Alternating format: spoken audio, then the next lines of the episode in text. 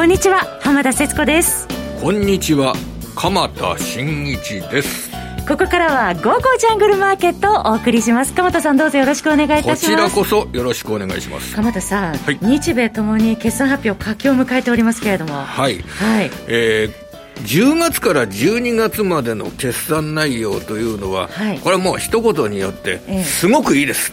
ええ、アメリカ見ててもね、いいですしね、え、アメリカ、そしてまあ日本でもですね、はい、この製造業、景気敏感株が、まあ、上方修正ラッシュというような状況ですよね、はい、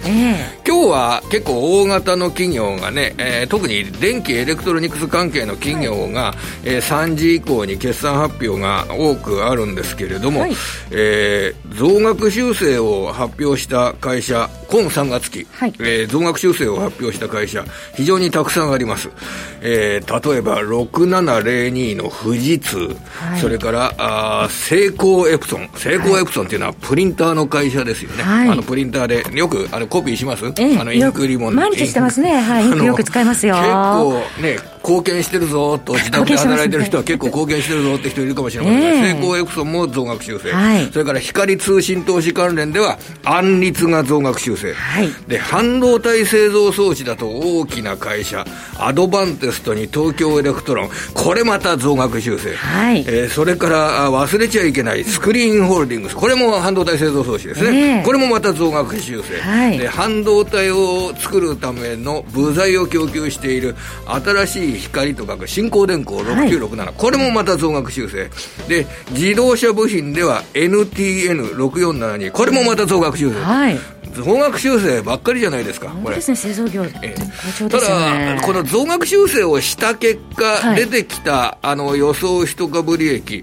まあ、そのあたりの水準、えー、結構上がってはきてるんですけれども、はい、えー、今の株価を正当化させるための材料、これが、えー、ちゃんとバックボーンとしてあるのかどうか、はい、まあ、このあたりをですね、あのー、見つめていくっていうような作業になっていくんでしょうけどね、まあ、株価の方向性としては、考え方としてはこうやってあの増額修正が続いてそして来年の業績もさらに大きく上に行く。来年度ですね、はい、来年度の業績もさらに上がっていくっていうような方向性に自信がある限りは株価全般の方向性にも自信を持ってもいいというようなそんな一般的な考え方はできると思いますね。え今日も後半ではゲストの方をお招きしてお送りしてまいります。どうぞ最後までお付き合いください、それでは早速進めてまいりましょう。この番組は投資家の位置を全ての人に投資コンテンツ e コマースを運営する「ゴゴジャン」の提供でお送りいたします。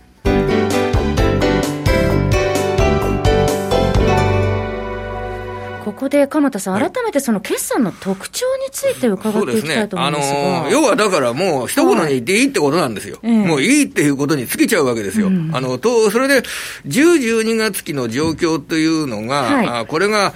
もう製造業の場合は、ただ、挽回生産っていうんでしょうかね、はい、ここの部分が効いている面があるっていうことを、えー、ちょっと差し引くっていうことが必要になってきますね。要は、あの、コロナショックで、えー、特に4、6月期ですとか、欧米の工場が動きませんでしたよね。はい、で、4、4、6月期に消費と生産が、あこれが止まってしまったので、えー、その部分、工場に物がないんですよね。で、その工場が物がないにな、物がないところで、経済の正常化に伴って、自動車やスマホ、それから在宅ワークを背景にしたあスマートフォンあ、さっきも言いましたね、これね、あの、あえー、パーソナルコンピューター、PC ですとかっていったものの出荷が非常に高くなっているので、ものづくりが活発になっているっていうのが10月から12月。これ、通常の経済回復パターンよりも、すごく強めに出てるんですよ。はい、なぜならば、先ほど言ったように、4、6月期に工場が動かなかったから、で、在庫が少ないという状況の中で、部材をかき集めるっていうような動きなどがさ活発になっていて、非常にこの10、12月期の収益水準が高くなっているというのが現状です。はい、で、その10月から12月のの水準っていうのを4倍するっていうような状況で、年間の利益を測ることができるのであれば、かなりあの株価の位置っていうのは正当化できるような考え方はできるんですけど、はい。はい、ちょっとここは慎重に見た方がいいですね。あの、今言ったように、挽回生産、はい、えー、工場の中で在庫が少なくなっているところでの挽回生産によって、10、12月期の売上規模が大きくなっている面がありますから、はい、これが1、3月期も、今年の4、6月期も、引き続き、えー、同じ水準で、えー、続くというふうに考えるのは、ちょっと楽観的すぎるかと思います。そんな観点で、えー、例えばこの具体的な例として、あの、キャノンが12月の本決算、はい、これを発表しましたね。はい、で、キャノンの10月から12月のこの直近の3か月で稼いだ営業利益っていうのが750億円なんですよ。はい、えーで、今年度の見通しは、あ目つぶって、今年度の見通しは、キャノンの営業利益、もう知ってます？まだ、まだ、まだちゃんとチェックしてないですね。じゃあね、これ、10月から12月の3か月で営業利益750億円稼い。はい。750、3か月で。はい。今年1年間の営業利益見通し、どのぐらい出してきたと思いますああ、750ですか、その倍おばっちりです。あ、本当ですか？あ、倍出してきたんですか？いや、倍って言ったって今年1年間は、12月本決算だから4倍しなきゃいけないですね。それが続くんだったら。そうですね、さっきおっしゃってましたけどね。それが続くんだったら。だから、あの当たりです。でも、完全に、あの、100点満点で1000点です。えっと、1585億円の営業利益の見通しを出してきたんです。はい。えだけど、10月から12月までの直近3か月で750億円の営業利益を稼いだ。はい、で、今年度は、えー、前期と比べると43%も増益。1585億円という営業利益の見通しを出してきた。はい、うん、まあ、あのー、ちゃんと回復しますよ。だから方向性は上なんですよ。大幅増益ですから。えー、えー、ただ、10、12月期の750億っていう規模を見ると、ちょっと物足りないなっていうような捉え方をする投資家も今の段階ではいるかもしれない。で、キャノンの一株利益というのが、今回、えー、出てきたよ見通しが110円の一株利益の見通しです。で、今、キャノンの株価見てみましょうか。えー、2476円です。2476円。で110円一株利益が出てくる。予想 PER どのぐらいになりますか？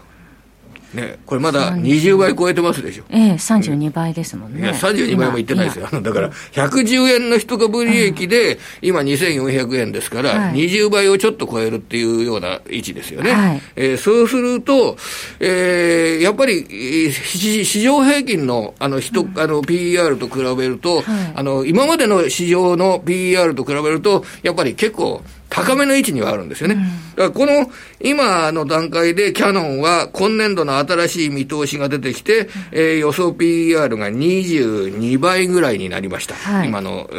水準で。はい、で、えー、これからその110円の一株利益が今年度どのぐらい増額修正されて、うん、で、気の早い話ですけれども、はい、来年度、来年度っていうのは2022年の12月に、まあどのぐらいアップしていくかっていうようなことに自信が持てると、株価はさらに上がっていくっていう形になりますよね。はい、これは東京エレクトロンについても同じです。東京エレクトロンは3月の本決算企業、今回増額修正をして、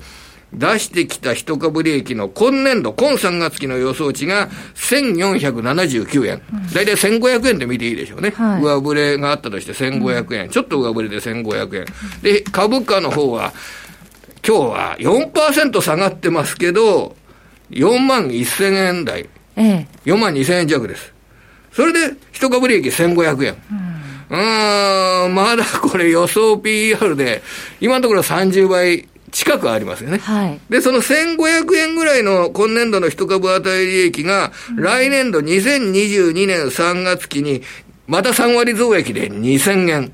という形になって、予想 PER はようやく20倍。うんで、その2000円の来年度の一株利益が再来年度はさらに3割増えて2600円。という形にすると予想 PER15 倍。っ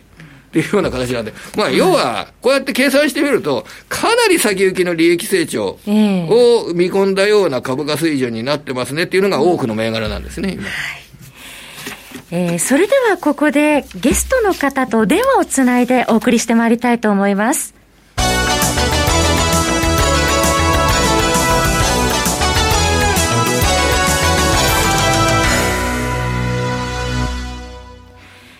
ゲストの方とお電話をつないでここからはお送りしてまいります。今回のゲストの方ご紹介しましょう。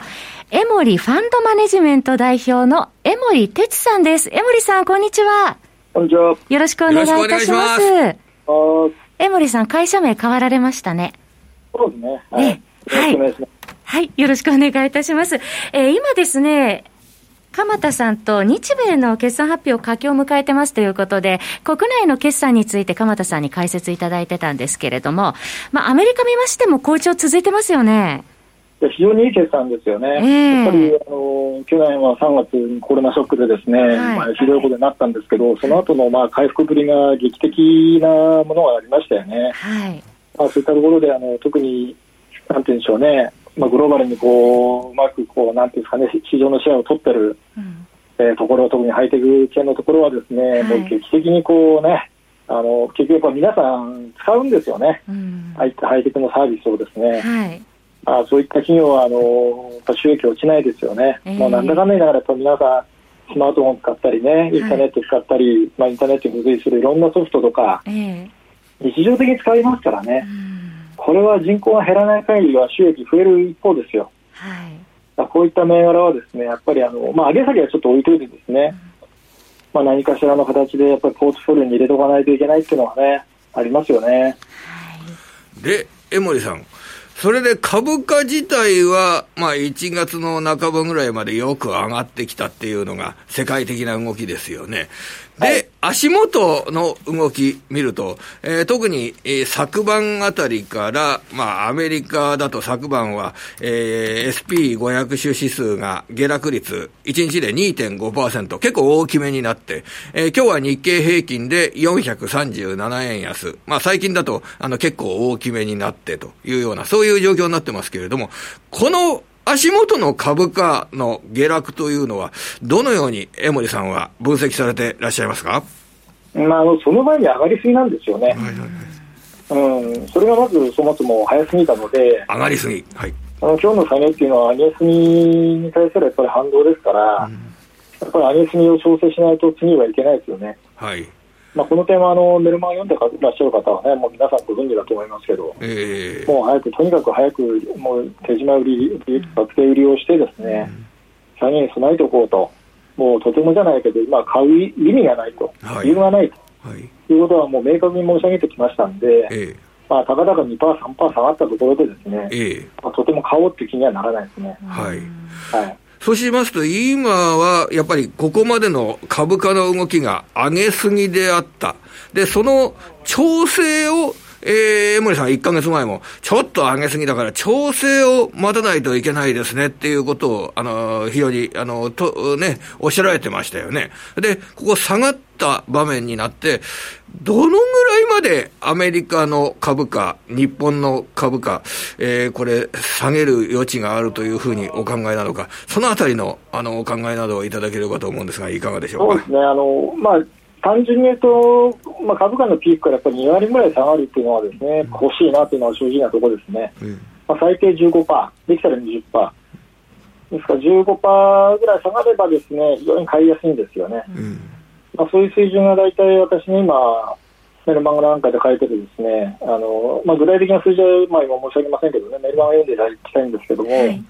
まあ、日経平均なんかでいうと、あの2万8900円台はもう完全に手締まい売りだってことで、かなり明確に書いてたんですよね。まあ、見事に天井だったんで、まあ、今回、非常に嬉しいんですけどね、まあ、ただ、じゃあ、どこまで下がればいいかっていうと、これ、日経平均なんかでいうと、やっぱり2万5000円台なんですよね、まだまだ買えないですよ、今の水準じゃ。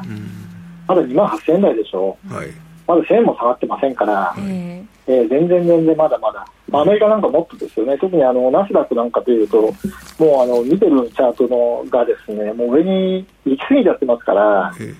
ー、うん、ちょっとやっぱり調整しないとですね、まあ、長い目で見ては上がっていくんでしょうけどね、今買っちゃうと、あの今の水準に、まあ、そんなこの後調整した後ですね、うん今の水準戻るにまた時間かかるじゃないですか、えー、うん、やっぱり高いところやっぱり買うとそうなっちゃうんで、やっぱりおしめ買いのチャンス逃しちゃいますんでね、うん、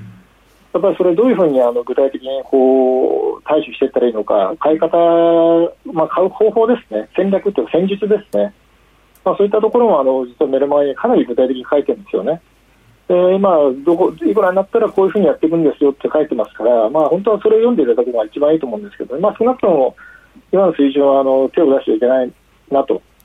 まあ、政治的にあんまり今買うとよくないですからね、はい、その政治的というお話ありましたけれども、バイデン新政権が誕生いたしまして、えー、まあここまで、えー、大型の財政出動に対する期待ということで上がってまいりましたけれども、まあ、新政権誕生して、えー、いかがでしょうか、また FOMC も、えー、結果が出てまいりました、うん。はい、あの結局ね、バイデン政権は、トランプ政権の焼き直しですよ。というのはもう露もう露呈しましたね。もうあの彼の独自の何かその戦略がある、まあ、あの政策があるっていうのがないっていうのが、もう今回のまあ、この1か月でよく分かりましたね、まあ、例えばそのいきなりバイアメリカン条項みたいな話をしだしたりね、えー、あとその長官の候補の方がちょっと名前忘れちゃいましたけども、うん、えー、女性の方だったと思いますけども、まあ、この方がですね対中政策をさらに強化するんだっていうですねトランプ政権がやってたのと何が違うんですかってことじゃないですか。なぞっていくね。全く期待してたのとですね違いますよね。だから内政的にはですね、なんていうか、女性を登用するとか、はい、あとそのいろんな人種だとか、うん、あとはその、なんていうんですかね、LGBT、DPT の方ですか、はい、まあ、入れたりですね、えー、あのまあ、多様性をこう重視するってことです見栄えは非常にいいんですけども、えー、対外的な政策は何も変わらないですよね、このままでいくとね。うん、今、まあ、そうなると、結局、これ、中国とアメリカの戦争が続くって話になっちゃってですね、うん、結局あの、バイデン政権って何なんですかっていうですね、話になっちゃうと思いますね。はい今、江森さんからお話のあったアメリカの商務長官候補の方は、レモンド、ロードアイランド、レモンドさん、ロードアイランド州の知事ということですね。はい、あの今、あのコメントを確認してみたら、えー、アメリカの通信網を中国から守るため、あらゆる手段を使うというようなことを述べたというような、そういったあの話などがあの見ることができますけれども、あのやっぱりあのかなり前の政権、あの党の出身党、出身の党というか、その共和党政権になったんだけれども、うん、やってることっていうのは、そんなに大きな違いはないっていうような部分はあるってことでしょうかね、これ。いや、ほとんど一緒じゃないですかね、これね。で実は怖いのはですね、トランプ政権というのは、トランプ氏は政治家じゃないじゃないですか。はい、で彼はやっぱり根っからの政治家ではないので、やっぱ戦争できないんですよね、怖くて。はい。これあのバイデンバイデンさんはこれ前のオバマ政権の時8年間ですか、はい、副大統領やってて、一番いいつなこと言ってたのは、実はオバマ政権なんですよね、うん、ビンラディンを殺害したり、うん、まあ、いろんなことで戦争やったり、まあ、一番そういった意味ではあのお金使って軍事的な行動やってたと。まあ、その当事者が今度大統領になってるわけですよ。はい、あの戦争のリスクっていうのは実はトランプ政権はほとんどないっていうのは私もこれもずっとお話ししてた通りだったんで、はい、まあ、その通りになったんですけどね、もう戦争は絶対彼が政権の時は絶対起きないと。そんな勇気もないし、これバイデン政権になるとですね、逆にそういった可能性が一気に高まってるんですよ。高まるんですよね、これね。うん、だからそこの部分とその経済の動きとまあ、どう考えていくのかっていうのは非常にちょっと難しいところはありますけれども、はい、その完全にそのそれでじゃあ経済だめになるかってそういうことではないんですけどね。株価がだめになるってことを言いたいこと言いたいわけではないんですけども、えー、政治面ではそういう大きな変化がですね、うん、まあ、今回そのバイデン政権になったことによって露呈してきてるってことはですね頭の中にはもうこれも据えとかなきゃいけないですね。うん、はいどこかにその、どこかでのタイミングで、その地政学リスクなどに対する備えというのが生じてくるということですね。まあ、かなり生じてきますね。えー、どこかでやっぱりアメリカ、中国はですね、まあ、ドンパチするか分かりませんけれども、まあ、かなり近いことがですね、必ず1回起きますね。うん、バイデン氏が、まあ、最初の4年間のうちにですね、必ず1回起きると思いますね。うん、はい。ある程度覚悟しておいた方がいいと思います。えー、さて、先ほどもちらっとお話にも出ました、その FRB ですけれども、あの今回、事実上のゼロ金利ということと、量的緩和策の維持という決定ということになりましたけれども、はい。えー、あまりそれには大きな変化がないというようなことを先ほど、まあ、今の段階でね、やっぱりその政策変えるということは言えないですし、はい。はい、まあ、以前からこれ、あの川辺さんもですね、うん。えーまあ、基本的にこう今の状況を続けていくんだと、まあ、とてもその利上げなんかで考えられる状況じゃないと、雇用も全く戻ってないと、はい。まあ、これ、事実ですよね。えー、まあ、やあのアメリカ、まあ、今少し落ち着いてますけど、やっぱり金利がこれから上がるのではないと。はい。であのまあ、これ、メルマガにもずっと書いてるんですが、えー、今年の4月から6月にですねアメリカの消費者物価はこれ前年比で必ず2.5から3.5%になると思います。CPI が。この、まあ、私結構あの CPI の予測ちょろちょろ書くときあるんですけどね、はい、外れたことほとんどないんですよね。えー、なぜかっていうのは、それ、まあ、種明かしはちょっとしませんけれども。早々にね、ご指摘されてますもんね、いつも。ほとんどずれないんですよね。うん、なので、4月から6月、必ず一回跳ねます。じゃあ、その時に FRB がどういうスタンス、どういう発言をするのか、はい、あとはその市場がどういう反応をするのかですね、でこれはあの一部の方がですね、えー、一部の理事の方がですね、えー、まあ、おそらくそうなるだろうと、ただそれはその一時的に過ぎないはずだっていう、まあ、ちょっと先読みをした発言も出てきてるんですよね、はい、ブレイナードさんかな、うん、理事のブレイナードさんが確かそういう話をしてたと思うんですけど、はい、もう最初にそういったあのちょっと国を指したい的な的なですね、指しておきたいみたいなですね発言実は出てきてますね。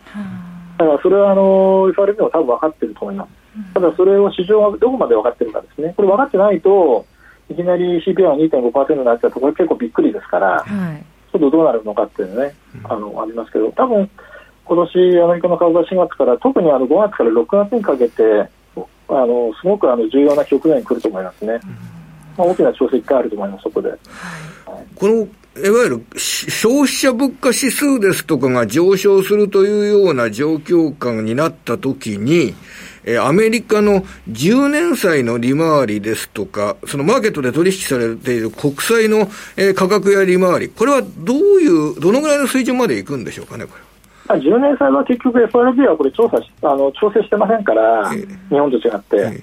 まあ、いくらでも上がりますよね。うんただ、FRB がやってるのは短期の調整なんで、これ、あの日銀と大きな違い、そこなんですよね。日銀は結局あの、本来、中央銀行は短期年調整しなきゃいけないのでです、ね、10年債の利回りまで、ね、やっちゃってますんで、イールドカーブがフラット化してですね、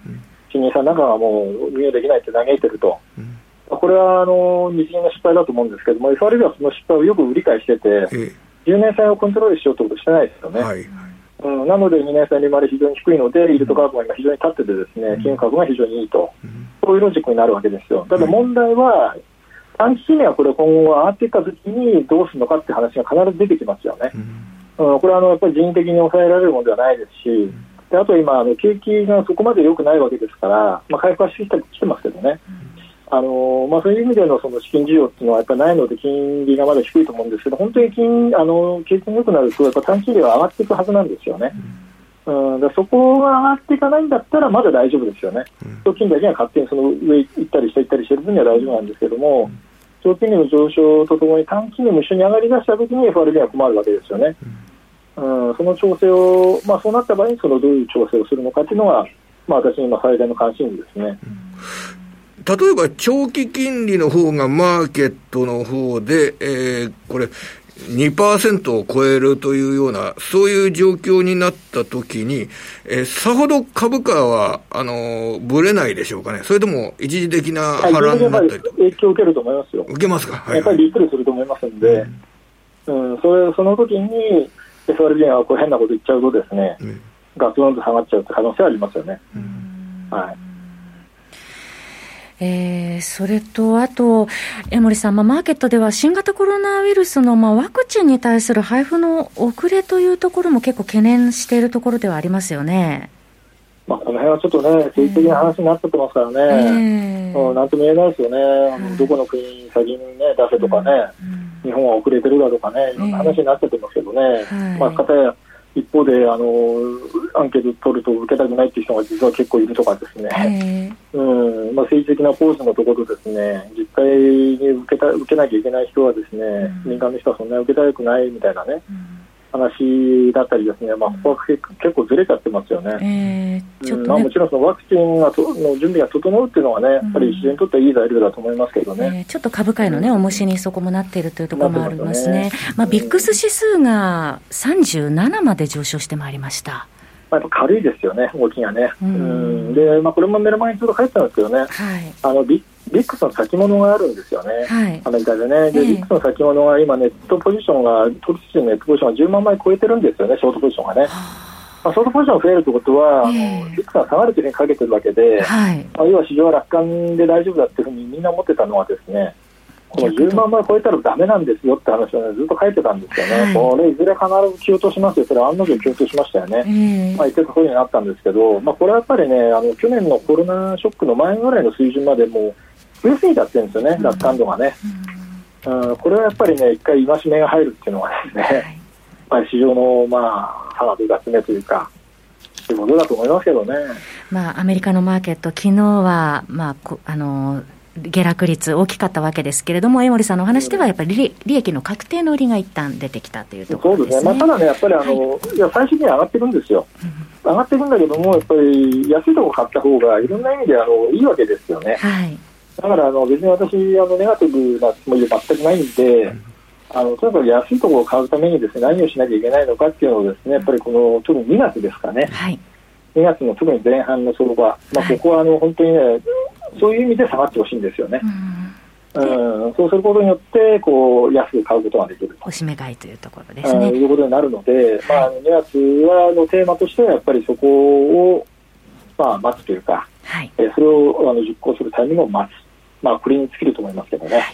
はい、最後、時間1分半ぐらいになりましたけれども、江森さん、為替、ドル円についてですが、今、104円の30銭台手前のところでありますけれども、うん、えー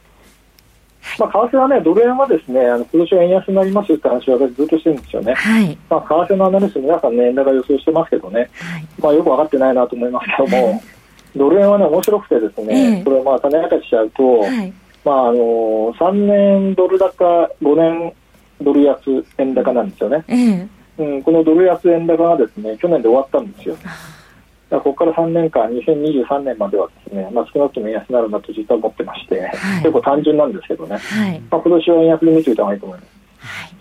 えー、詳しくはですね、ぜひ江守さんのメルマガ、江守哲のリアルトレーディングストラテジーで、えー、チェックしていただければと思います。えー、価格は税込み4500円で、えー、日々配信されてらっしゃいますので、ぜひご検討ください。また、えー、午後ジャンでは、江森さんのメルマガをはじめとしまして、ツール、電子書籍、自動売買ソフトなど、2万6000アイテムが集っておりますので、ぜひ午後ジャンのホームページご覧いただきまして、お気に入りを見つけてください。また、あなたのとっておきのスキルコンテンツのご出品もお待ちしております。はい。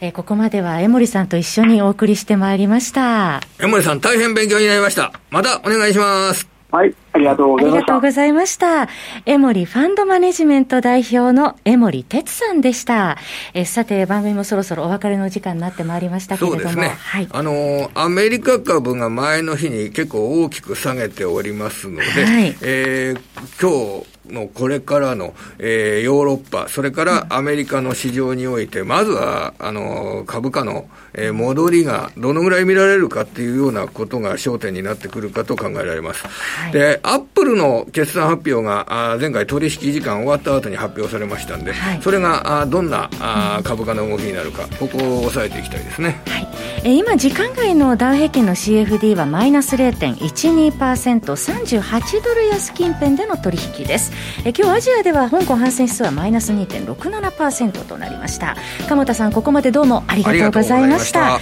来週も素敵なゲストの方をお招きしてお話を伺います。どうぞお楽しみに。それでは皆さんまた来週。この番組は投資家の英知をすべての人に投資コンテンツ e コマースを運営する「ゴゴちゃん」の提供でお送りいたしました。